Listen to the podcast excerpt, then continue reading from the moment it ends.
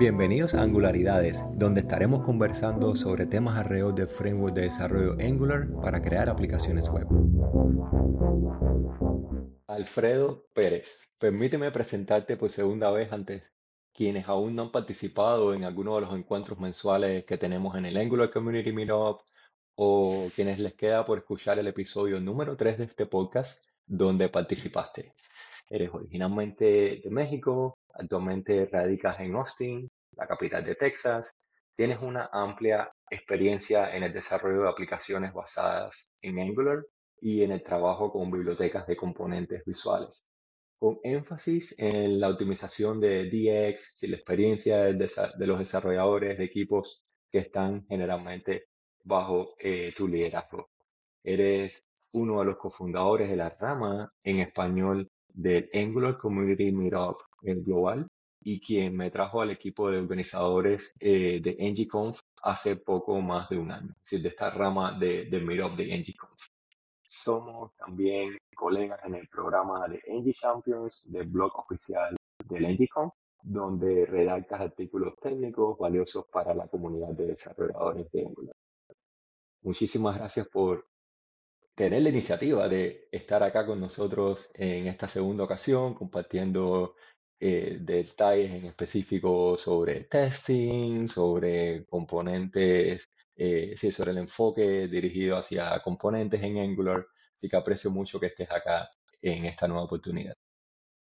Eh, Alejandro, sí, muchas gracias por la invitación y por todo el intro. La verdad sí me quedé muy emocionado después de la primera plática que tuvimos y empecé a como que a colectar diferentes ideas de lo que podíamos hablar en nuestra siguiente sesión y por eso te contacté y dije, hey, ¿sabes qué? Vamos a hablar de este tema y creo que el tema de hoy es, muy interesante y es algo que nos enfrentamos todos y espero que este, les ayude a todos y nos traiga más conversaciones y ver cómo lo podemos mejorar, ¿no? Por supuesto. Me gustaría comenzar explorando el concepto este de desarrollo dirigido por componentes, que es fundamental en la práctica front-end moderna, como hemos discutido en ocasiones anteriores. Yo estoy súper seguro de que tienes comentarios muy valiosos sobre esto, no solo para mí, eh, sino para cualquier persona que esté escuchando o leyendo posteriormente la transcripción de este episodio. ¿Podrías compartirnos cómo es que has adoptado la metodología de desarrollo dirigido por componentes en varios de los proyectos tuyos más recientes y cómo crees que esta metodología influye directamente en la calidad y el mantenimiento del software. Sí, mira, este, creo que hay muchos tipos de patrones o tipos de cómo podemos desarrollar nuestras aplicaciones, ¿no? Pero principalmente cuando estamos hablando de frontend y de UI, Creo que si nos enfocamos al desarrollo basado en componentes, nos va a hacer la vida mucho más fácil. Últimamente, al principio, tal vez hace como 10 años, que era muy difícil hacer, de que no había tantas herramientas y tantas facilidades como las hay hoy, era tal vez muy difícil hacerlo todo el desarrollo basado en componentes, pero ahora contamos con un, un set de herramientas, un todas unas herramientas que nos pueden hacer este modelo mental y nos ayuda a hacerlo de una forma que puede ser, hasta se puede hacer con los, la metodología Aya, porque es algo que va muy mano a mano, ¿no? Es lo que estamos desarrollando, no es realmente qué es el estado, cómo se manejan los servicios, lo que estamos nosotros desarrollando son componentes. Y este es un tipo de modelo mental que se puede aplicar muy fácilmente con todas las tecnologías que tenemos ahora en, para web development. Y por este tipo de tecnologías, eh, me refiero a las tipos de tecnologías que nos ayudan con la documentación y también este, las que nos ayudan a hacer las pruebas en, para los componentes. Y desde hace un tiempo para acá, cuando hablamos de componentes, a nivel de tamaño, de estructuración, ¿a qué nos referimos específicamente a los componentes que podemos ver en el Atomic Design, que pueden ser desde elementos eh, súper pequeños, los que se llaman como los bloques elementales de construcción o building blocks, hasta, hasta los organismos estos que, que tienen un conglomerado de componentes que permiten que esa funcionalidad que está encapsulada eh, tenga un sentido desde el punto de vista no solo estético, sino también funcional. Cuando hablas de componentes, ¿a qué te refieres específicamente? Me refiero a todos esos. Es muy, muchas gracias por haber traído esto al tema. El Atomic Design es algo que me gusta mucho y creo que se tiene que, nos, con este modelo de, de desarrollo de componentes y de utilizar las, las tecnologías para documentarlos y para probarlos, se puede aplicar desde el más pequeño, que sea un botón, pero hasta los componentes que van creciendo, ¿no? Que, por ejemplo, tienes una forma y ahí tienes diferentes tipos de campos y tienes botones y tienes que, no sé, cuando lo vayas a, darle clic a uno, te va a salir una notificación o te va a salir un tipo de mensaje. Todo ese tipo de comportamientos y cómo se comporta el componente se puede hacer muy fácilmente con este tipo de tecnologías para la documentación y para las pruebas. Y pues sí, yo creo que se debe aplicar desde lo más simple hasta lo más uh, complejo como es una página completa, ¿no? Pero lo, lo que se tiene que poner énfasis y cómo hacerlo es que se tiene que ir aplicando paso a paso. Si tú tratas de aplicar este tipo de metodología ya cuando tienes la página completa, pues es muy difícil hacerlo porque tienes que tomar en cuenta muchas reglas de cómo funciona, de cómo están los diferentes componentes, cómo se deben comunicar entre ellos. Pero si lo vas haciendo desde el principio o desde los más simples componentes, ya cuando llegas a ese tipo de formas es muy fácil poner todo porque ves como si estuvieras todas tus piezas de rompecabezas que nada más las vas poniendo y ya tienes tu página funcional, ¿no? Exacto. ¿Y, y, a qué punto es que, por ejemplo, cuando estás creando toda una biblioteca, una colección de componentes, decides que continuar anidando elementos dentro de un megaorganismo eh, de componentes ya no resulta necesariamente la mejor opción para un, un equipo de desarrollo o la manera inversa, cuando estás comenzando a tener elementos chiquiticos, eh, diferentes componentes y los comienzas a estructurar de una manera en la que terminen eh, de forma compuesta, ¿cuál es el punto en el que ya paras ya la composición o la separación, en dependencia de cuál sea la dirección que estés tomando? Sí, ese es un tema que está es muy difícil de saber cuál es la línea, ¿no? Y porque puedes tener, terminar con varios problemas. Puedes terminar con componentes que se le llaman los componentes dioses, que puedes empezar, vamos a decir que tienes un botón y luego después dices, no, pues este botón tiene un icono. Entonces ya le pusiste una input más para que tenga un icono al lado. Ah, no, pero ahora queremos que el icono puede estar del otro lado, del lado izquierdo, del lado derecho. Ah, ok, lo cambias ah, no, pero por el botón ahora va a tener que se le puede, se le da clic y tiene un popover o tiene, está lanzando algo. Entonces lo que puedes estar tentado a hacer es de que le empieces a agregar más funcionalidad al, al componente, ¿no? Lo estás haciendo más grande y más grande hasta que termina siendo como un dios componente, que para usarlo es un problema, que para modificarlo es un problema, entonces está muy difícil de estar manteniéndolo, ¿no? Lo que yo sugiero es de que tienes tu componente de tus componentes atómicos, que son muy pequeños, y te basas en hacerlos este, especializados. Entonces, por ejemplo, si tienes tu botón y ese es tu tipo de botón, nada más que sepa, es que sepa cómo hacer un botón con la accesibilidad, con todo correctamente. Y después puedes hacer especializaciones de ese tipo de botón, pero que no sean dentro del mismo botón. Claro. Las, las especializaciones pueden ser ya sea con directivas, composición de directivas en Angular, o puedes crear diferentes componentes. Por ejemplo, un componente de que botón, pero con menú, o un menú, o diferentes eh, especializaciones para ese componente. Con esto lo que logras es de que si vamos a imaginar que tienes una aplicación que son 100 páginas, porque al principio todo es muy fácil, ¿no? Dices, pues es copiar, pegar, nada más le agrego uno, pero ya cuando tienes 100 páginas y son, vamos a decir ahora que tienes 15 micro frontends y todos van a tardan, tienen muchas pruebas y para hacer el deployment o el desplace, el, el deployment de esta aplicación se tarda mucho tiempo.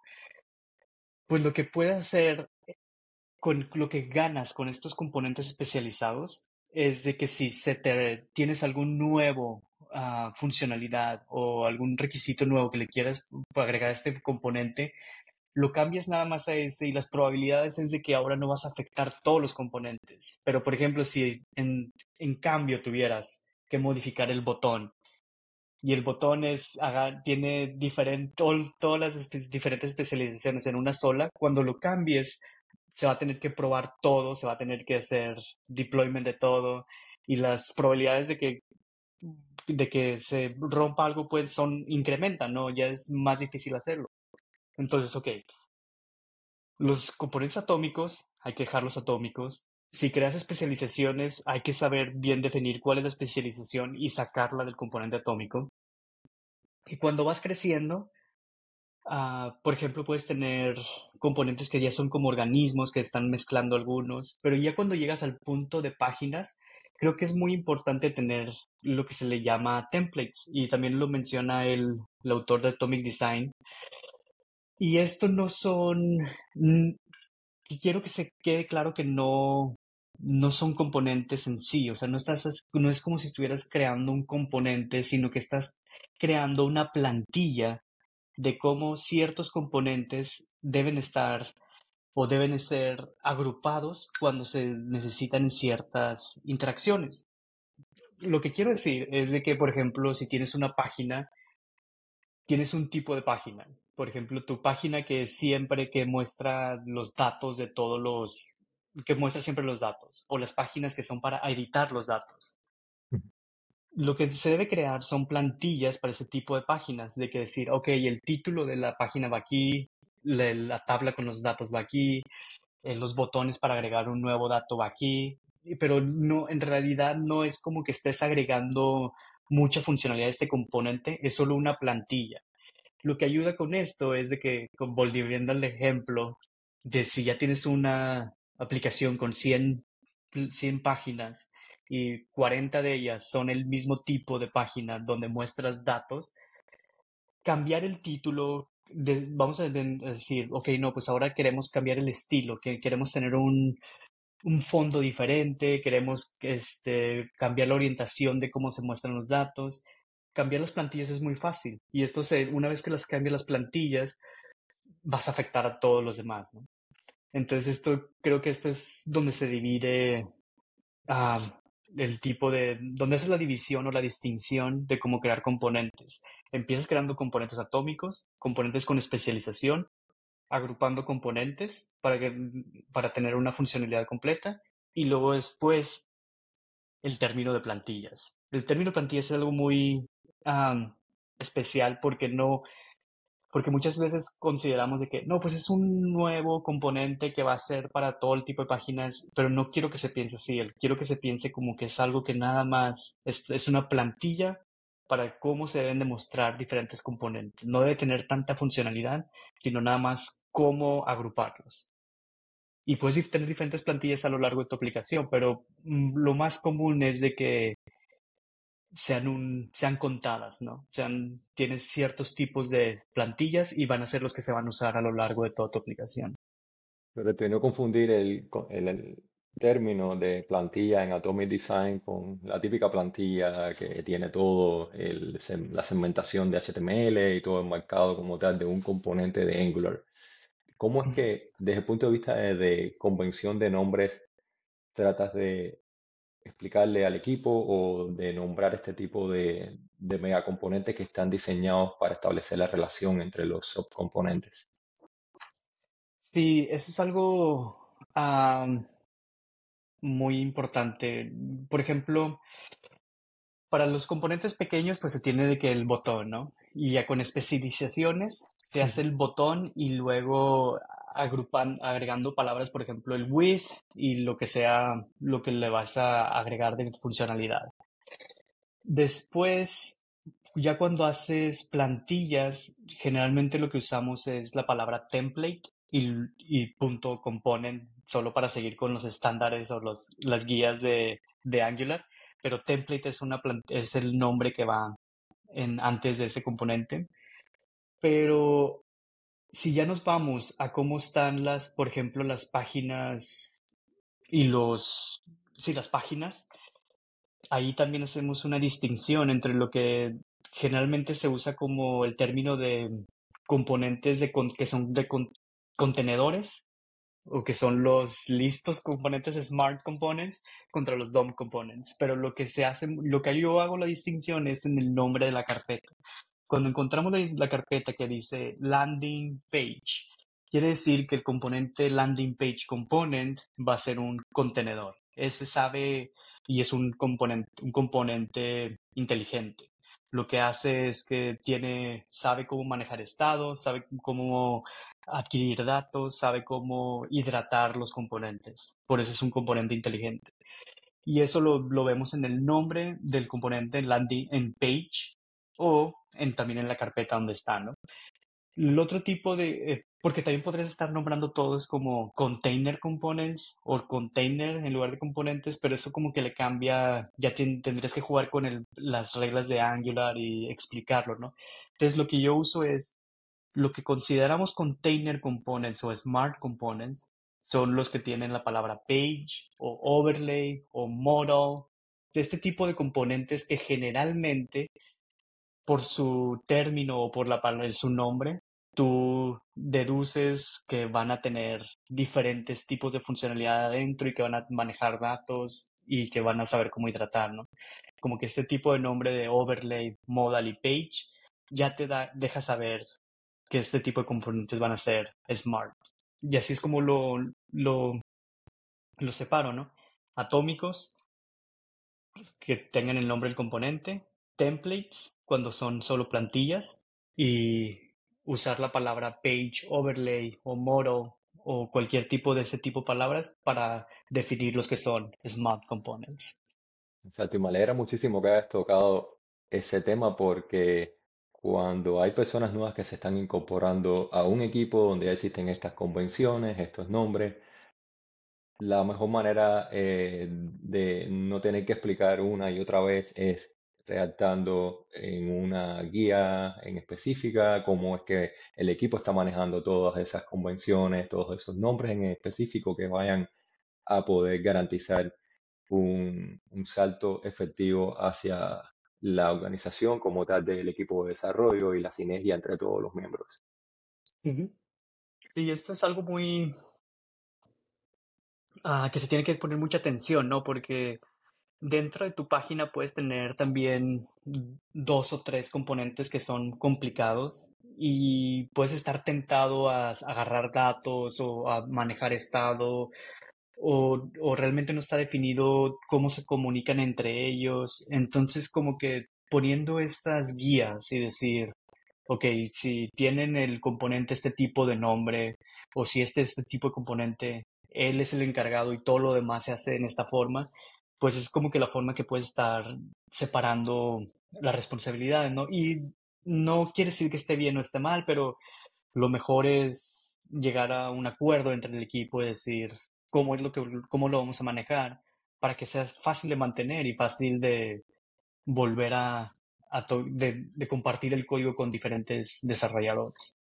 Correcto. Y sé por tus artículos que eres uno de los que usamos Storybook para construir componentes de interfaz gráfica de manera aislada. ¿Me puedes contar un poco más cómo es que construyes la interfaz gráfica de una aplicación en su totalidad empleando Storybook o quizás de manera parcial usando esta herramienta?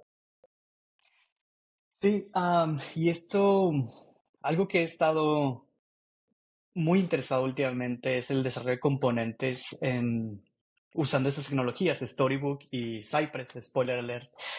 Ah, pero la razón por la que la uso es porque siento que el modelo mental que se utiliza cuando estás desarrollando con esto va mano a mano, en lugar de lo que tratamos de hacer con lo que el test driven development, ¿no? El test driven development como lo creemos o como lo tenemos educado es de que todo lo que hagas se tiene que estar haciendo primero la prueba que falle y luego hacer el refactoring y luego ver que funcione. Y siento que va más de la mano hacer el componente porque tú primero, tú como desarrollador, lo que quieres ver es el componente funcionando. Si tú estás en cargo de hacer una nueva forma, estás haciendo el, HTML, estás haciendo el código del componente, estás haciendo el CSS, pero no, no estás poniendo énfasis en tu mente o en cuando lo estás desarrollando de que, ah, lo voy a hacer fallar para ver cómo, cómo lo arreglo, ¿no? Lo que tú estás haciendo, tratando de ver es de que se vea como tú lo esperas, como lo espera el diseñador, y también que funcione como lo estás viendo en la, en, la user story que te dieron de los del product manager, ¿no? Eso es lo que tú quieres lograr, es lo que tú, tú quieres lograr lo que te mandaron del diseñador y quieres, eh, quieres poner las reglas del negocio que recibiste en la, en la user story. Y siento que con Storybook se logra esto muy, muy bien, porque empieza a ser tu componente e inmediatamente creas una historia, una historia de Storybook donde estás mm, poniendo el estado del componente. Y lo que ayuda también es de que conforme vas creciendo en el tipo de componentes, porque es muy fácil cuando tienes un botón y dices, ah, pues quiero que esté el botón y el botón deshabilitado y el botón ah, primario y el botón secundario, ¿no? Es muy fácil y dices, bueno, pues pues sí, ok, sirve, pero pues eso nada más es una propiedad o un input, pues qué tanto, ¿no? Pero cuando llegas a páginas o componentes más complejos, que, que solo el hidratar con datos es complejo en tu aplicación. O sea, si, si tú quisieras regresar a tu aplicación e hidratar todos los datos para lograr un, un específico estado del componente, te va a tomar tiempo. Pero con Storybook puedes hacer los mocks de de la información, dejarlo en el estado, y una vez que lo tienes en Storybook, puedes estar jugando con él. No, y puedes estar diciendo, ok, si se comporta como, como lo quiero o no, o simplemente está, algo me falta. Lo que también ayuda es de que si tienes, estás desarrollando par a par con el desarrollo del, del API y todavía no tienen el API o todavía no tienen cómo, no, no sabes cómo van a resolver los datos, pues eso no te detiene. Tú puedes seguir estan- usando Storybook y puedes estar desarrollando los diferentes estados y los puedes mandar a prueba, los puedes, le puedes decir al diseñador, aquí está el storybook de la historia para tal estado, ¿qué opinas? ¿Se ve bien? Lo puedes mandar a tu product manager y decirle así es como se va a ver la página y sin tener ningunos datos aún. Te siento que ayuda mucho en este modelo mental que tenemos los, los desarrolladores cuando es- estamos en, desarrollando componentes porque queremos verlo funcionar, queremos ver cómo está en diferentes estados y aparte, nos sirve con lo, se alinea completamente con Agile, ¿no? Porque con el Agile no te dice, hey, quiero que me salgas un componente, pero el servicio quiero que me tenga, que me tenga error checking de estas tres cosas y el state management quiero que tenga, me esté haciendo pruebas de todas estas cosas y tal y tal y tal. No, no, o sea, el user story lo que te dice es, quiero que esté esta página y cuando llegue a esta página se vean estos datos, cuando no haya datos se vea esto, si hay nada más dos datos se vea la paginación o no, no sé, X, ¿no? Pero es, es diferentes estados, diferente cómo se comporta el componente y esto es, pues va completamente alineado, ¿no? En el frontend, el proceso de desarrollo fluye de una manera, como estás diciendo, más natural. De hecho, uno tiene la gratificación inmediata de poder eh, tener la, la capacidad de compartir no solamente con el diseñador, sino también con las personas que están alimentando desde el backend posteriormente con la data real para establecer cuál es el contrato de- del código, la manera en la que nosotros vamos a recibir eh, esa, ese flujo de, de información proveniente de las APIs de una manera que se alinee con las interfaces que pudimos definir. Que pudimos definir no con nosotros en aislamiento, sino también en- con previa coordinación con ellos, pero así se puede ir probando eh, con, de antemano y, y probando visualmente, que al final es lo que realmente importa al usuario final del producto. Sí, sí, completamente. Con toda la colección vasta de plugins que existe en, en Storybook, ¿tienes alguno en particular que consideres esencial para mejorar la experiencia de los desarrolladores? Sí, hay varias herramientas que recomiendo de Storybook o configuraciones, tal vez.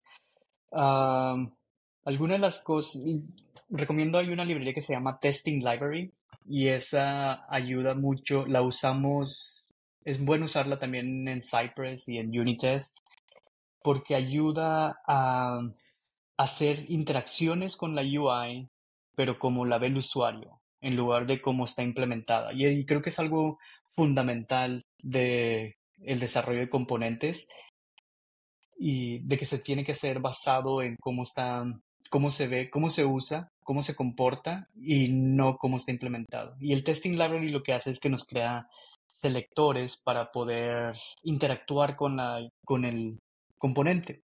Y se usa mucho, por ejemplo, si tienes algunos estados que para llegar a ese estado se necesitan hacer interacciones. Por ejemplo, no sé, que se abre un modal o se abre un, un overlay. Entonces, antes de hacer, de, de, mostrar el estado del componente, puedes hacer esas interacciones para que se muestre, una vez que la persona abre, el usuario abra el storybook, ya esté abierto el modal.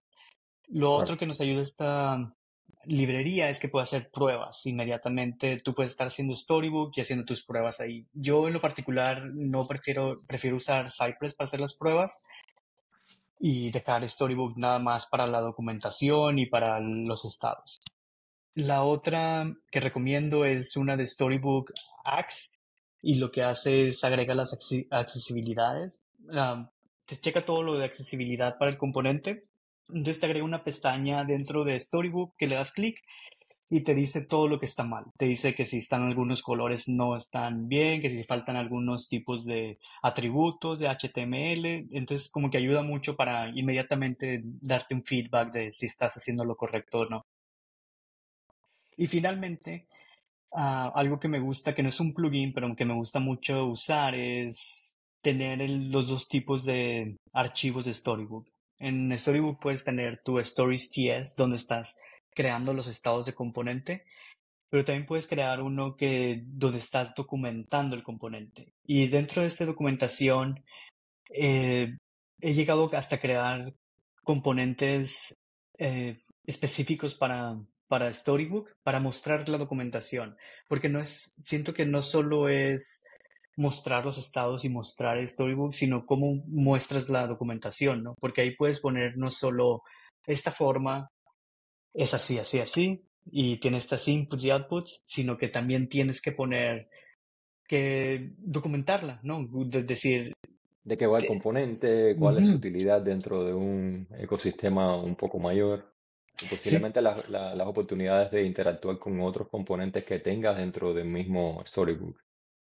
Sí, porque ¿cuántas veces te has topado la que estás trabajando en un sistema que ya tiene tiempo y te dice, no, pues tenemos que hacer este, pero esta nueva página tenemos que interactuar, pero nadie sabe cómo funciona, nadie sabe cuáles son las reglas y tenemos que migrarla a un nuevo sistema. Es como que es muy común, ¿no? Entonces siento que esta es una buena oportunidad, ya que estamos documentando componentes, ahí mismo puedes documentar por qué funciona así y qué es lo que se estaba intentando lograr una vez que se quieras migrar, va a ser más sencillo porque ya vas a tener la documentación del componente y de la página ahí mismo, ¿no? Claro. Ya que mencionaste la parte de pruebas dentro de Storybook y tu tendencia hacia no tener que escribirlas ahí y además en Cypress, sino utilizar Cypress posiblemente al 100%, vamos a saltar hacia ese emocionante mundo del testing que nos permite detectar errores antes de que destruyan el entorno de producción una vez que llevamos a cabo todo el, la etapa de despliegue. Cypress en específico ha emergido en los últimos años como un superhéroe en el mundo este del, del frontend, específicamente con Angular, cubriendo pruebas unitarias, pruebas de integración, end-to-end. ¿Qué ventajas encuentras en, en Cypress al utilizarlo en proyectos de Angular? ¿Y cómo esto ha ayudado a mantener la paz mental de los equipos, sabiendo que los bugs son atrapados antes de tiempo y de una manera bastante cohesiva. Sí, Cypress y todas esas herramientas que han surgido para hacer pruebas del frontend, creo que van mano a mano con este mismo modelo mental de hacerlo, de estar probando el comportamiento del componente, porque ahora es más sencillo hacer las pruebas si las estás viendo, ¿no? Es muy difícil estar probando cómo debe verse, cómo debe funcionar, cuál es el comportamiento de un componente si todo lo haces en base a, código, ¿no? Si todo lo haces de que, ah, pues tengo un HTML y tiene que estar haciendo, estar desplegando esto en la página y tal vez saliendo esto y haciendo, hasta hacer el troubleshooting y el desarrollo de todo esto es muy difícil. Pero ahora con este tipo de herramientas que te dan exactamente cómo se ve y exactamente qué está pasando paso a paso con, de tu prueba, creo que es completamente, ayuda mucho a, que se pueda, a que puedas desarrollar estos componentes y probar su comportamiento. Lo, pero, y ahora, bueno, Cypress empezó así, ¿no? Y era muy bueno, pero ahora es, hace como un año, dos años que sacaron lo de component testing. Siento que lo, lo trajo a otro nivel. Y esto es porque ahora no solo estás desplegando cierta página, sino que puedes cargar un solo componente ah, para tu prueba. Y lo que tiene también especial es de que tiene dos tipos de cómo puedes cargar este componente. Puedes cargarlo ya sea usando el HTML o haciendo, diciendo este componente y estos son los módulos que necesito. Y este tipo de, de declaración o de cargar el componente es muy parecido al Storybook. Entonces lo que puedes hacer y lo que recomiendo es de que tengas tu mock data en un archivo y el modo en que cargas tu componente de Storybook lo puedes reusar en el. Porque estás cargando, cuando estás tú diciendo, bueno, quieres cargar este componente y va a tener este tipo, voy a hacer mock de estos datos, voy a hacer mock de estos módulos, del módulo, de la metadata del módulo, eso mismo lo puedes usar en Cypress. Entonces en Cypress, al momento que tú estás haciendo un componente con un estado, puedes en Cypress hacer la prueba para ese estado. Puedes cargarlo y decir, ah, ok, está en tal estado. Puedes tomar un screenshot y decir, se ve como debe ser y es lo que estamos queriendo lograr. Y continúas con diferentes pruebas. Porque algo que es muy difícil, por ejemplo, tú puedes hacer la prueba en Unitest, en Jest cargas el componente, haces rendering y luego seleccionas el, el botón y luego checas el color. Pero, y dices, ah, no, pues sí, está azul. Está muy bien, lo, lo tenemos como debe ser.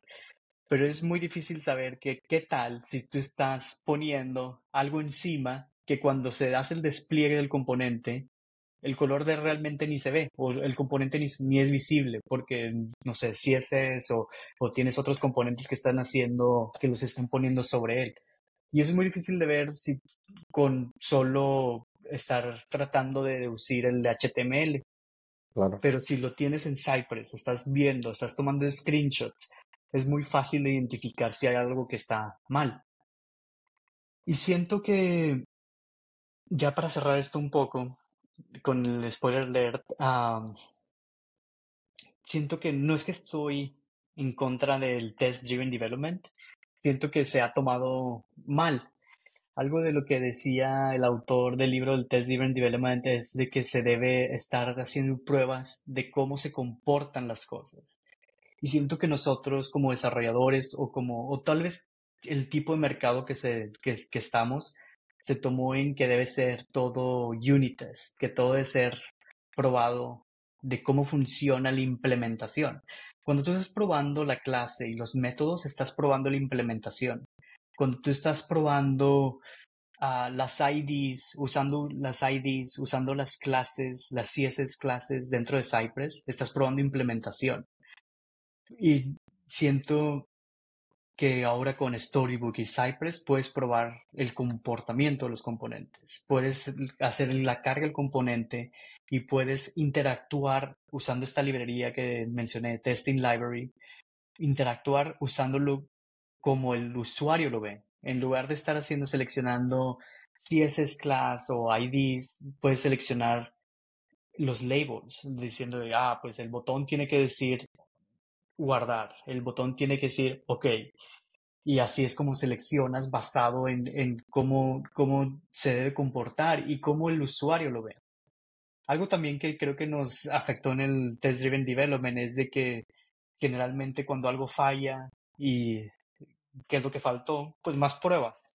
Siempre faltaban más pruebas y se puede probar más y se puede probar más y, y se convirtió en un número que ahora es algo que se quiere lograr llegar, ¿no? En decir, ah, pues tengo que llegar a este número para poder comprobar que estoy haciendo todas las pruebas necesarias. Y pues es un número muy irreal, porque tú puedes llegar a ese número sin probar realmente el comportamiento de un componente. Es muy fácil llegar a ese número al Que tú tengas un 90. 85% de cobertura de código en la parte unitaria no significa que estés cubriendo los casos que realmente son críticos para ese usuario.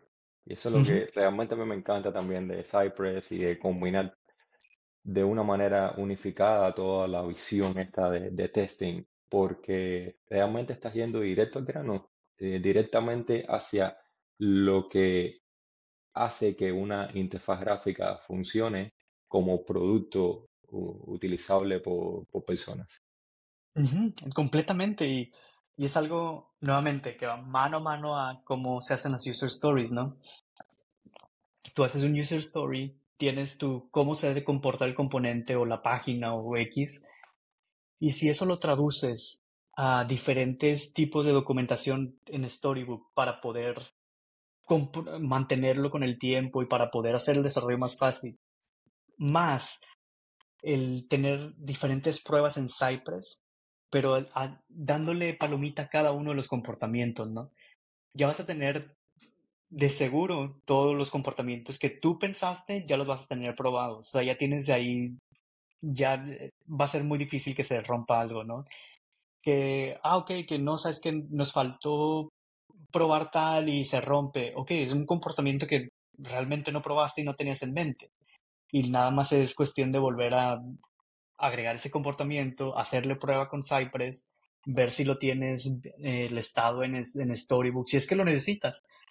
Y, y nada más, ¿no? Y con eso creo que ayuda mucho para la posterioridad y también puede ser crear que los desarrolladores estén haciendo software que realmente esté, ah, que sea comprobable y mantenible, ¿no? Y que no, no sea que nada más para dar una palomita de que, ah, pues sí, tengo mi coverage de 80% que, que me cuesta mucho trabajo hacer, porque muchas veces es muy difícil con, con todo este tipo de observables o con todo este tipo de cosas que es muy difícil de hacer y muy difícil de mantener dependiendo de qué librerías se usen y pero con Cypress y Storybook siento que llegas a este a esto más fácilmente.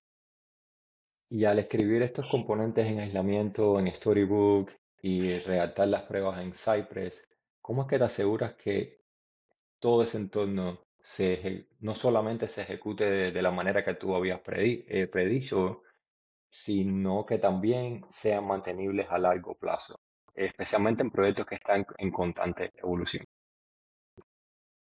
Sí, es algo aquí sí entra mucho de cómo trabaje la compañía y el equipo, pero porque sí ya cuando estás haciendo siento cuando estás haciendo parte de lo que el TDD decía era que aparte que estás haciendo pruebas del comportamiento y no de la implementación, que una vez que estás haciendo el refactoring de lo que tienes que estar buscando es si hay alguna duplicación de código. Pero lo que nosotros tomamos eso es de que ahora todo lo estábamos haciendo en unidad, en eh, is- isolated, estaban de que Aisla- todo era aislado. aislados y que todo era, todo lo teníamos que hacer de hacer una prueba para todos los métodos. Y siento que ahí fue donde se tomó de más esta instrucción, ¿no? Que era de que se puede hacer refactoring. Lo que yo entiendo o como se debe hacer el approach es de que estás haciendo el, como se debe hacer esto es de Oye, es un, es un ejercicio intelectual. Tienes que transformar esos términos en inglés hacia el español ahí de manera en vivo, ¿no? sí, este, lo que se tiene que hacer es que una vez que estás haciendo las diferentes tipos de estados, diferentes tipos de comportamientos de componente, detectar qué es lo que se está duplicando. Y cuando creas un diferente componente y luego detectas que estás haciendo duplicaciones, ahí es cuando empieza a hacer las separaciones, decir, ok, pues necesito este tipo. Todos, he notado que en cinco componentes diferentes voy a tener drag and drop que voy a poder arrastrar y poner diferentes eh, componentes en diferentes áreas. Ah, pues sabes qué, voy a crear una directiva que se, se, encargue de este comportamiento en específico y así ya no lo tengo que poner en cada uno, ya lo, los, lo empiezas a aislar. O sabes que he detectado que eh, todos estos componentes se están pasando del padre al hijo, todas las diferentes, el número de la página en que está o del el, el número de artículos que puede haber en una página. Pues para facilitar eso, para que no haya tanta duplicación, voy a crear, voy a poner component store y en ahí voy a manejar la comunicación de los Claro. componentes. Pero siento que es algo que se va dan, te vas dando cuenta cuando hay mucha duplicación, ¿no? Y lo que había mencionado previamente con lo de las directivas, si necesitas continuar extendiéndolas, por ejemplo, esto mismo el, el caso de arrastrar y soltar, cuando ya necesites an- anidar elementos, eh, llevarlo hacia un nivel que comienza a complejizar de una manera que no es realmente escalable esa, esa directiva, la composición que habías mencionado previamente, que fue introducida hace un par de versiones en Angular, es extremadamente eh, útil porque no tienes que ir sobre un componente gigante, sobre un archivo que al final lo que va a hacer es retrasarte todo el proceso de desarrollo, sino de una manera un poco más eficiente aproximarte hacia, hacia este tipo de, casos usando Angular.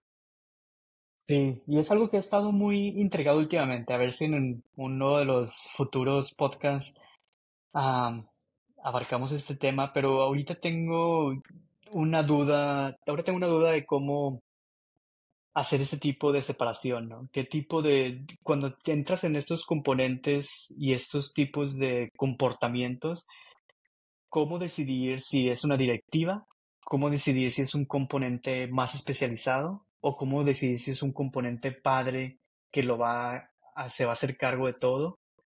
Es lo como donde estoy ahorita, en estos momentos donde estoy como que tratando de definir cuál es la línea, ¿no? ¿Cuál es, dónde, cuándo, cómo identificar ese momento que dices, ah, esto, esto tiene que ser una directiva, o esto tiene que ser una directiva compuesta, o esto tiene que ser un componente más grande.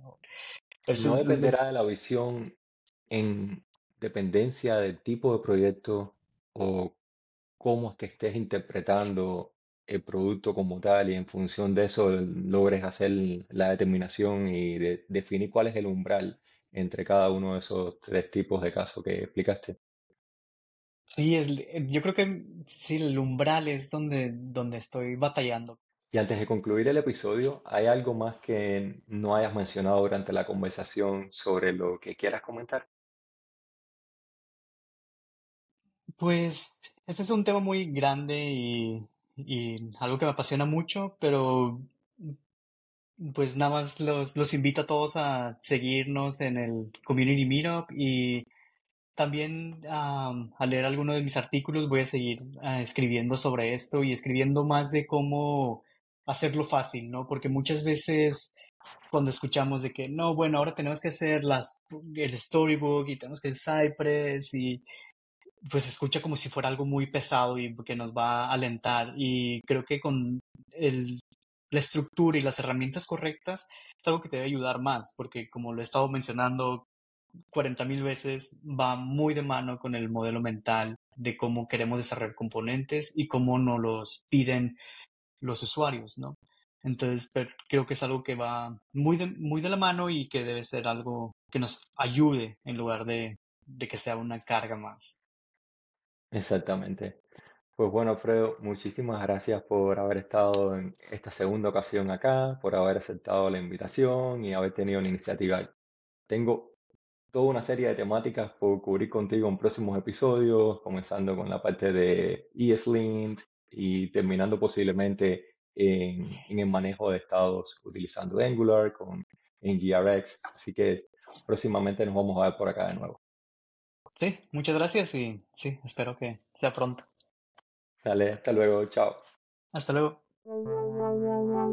Gracias por escuchar este podcast y espero que te sean útiles los temas abordados durante el episodio. Si aún no te has suscrito, te invito a hacerlo para no perderte ninguno de los futuros tópicos relacionados con frontend, interfaces gráficas, arquitectura de software y desarrollo web a través de Angular.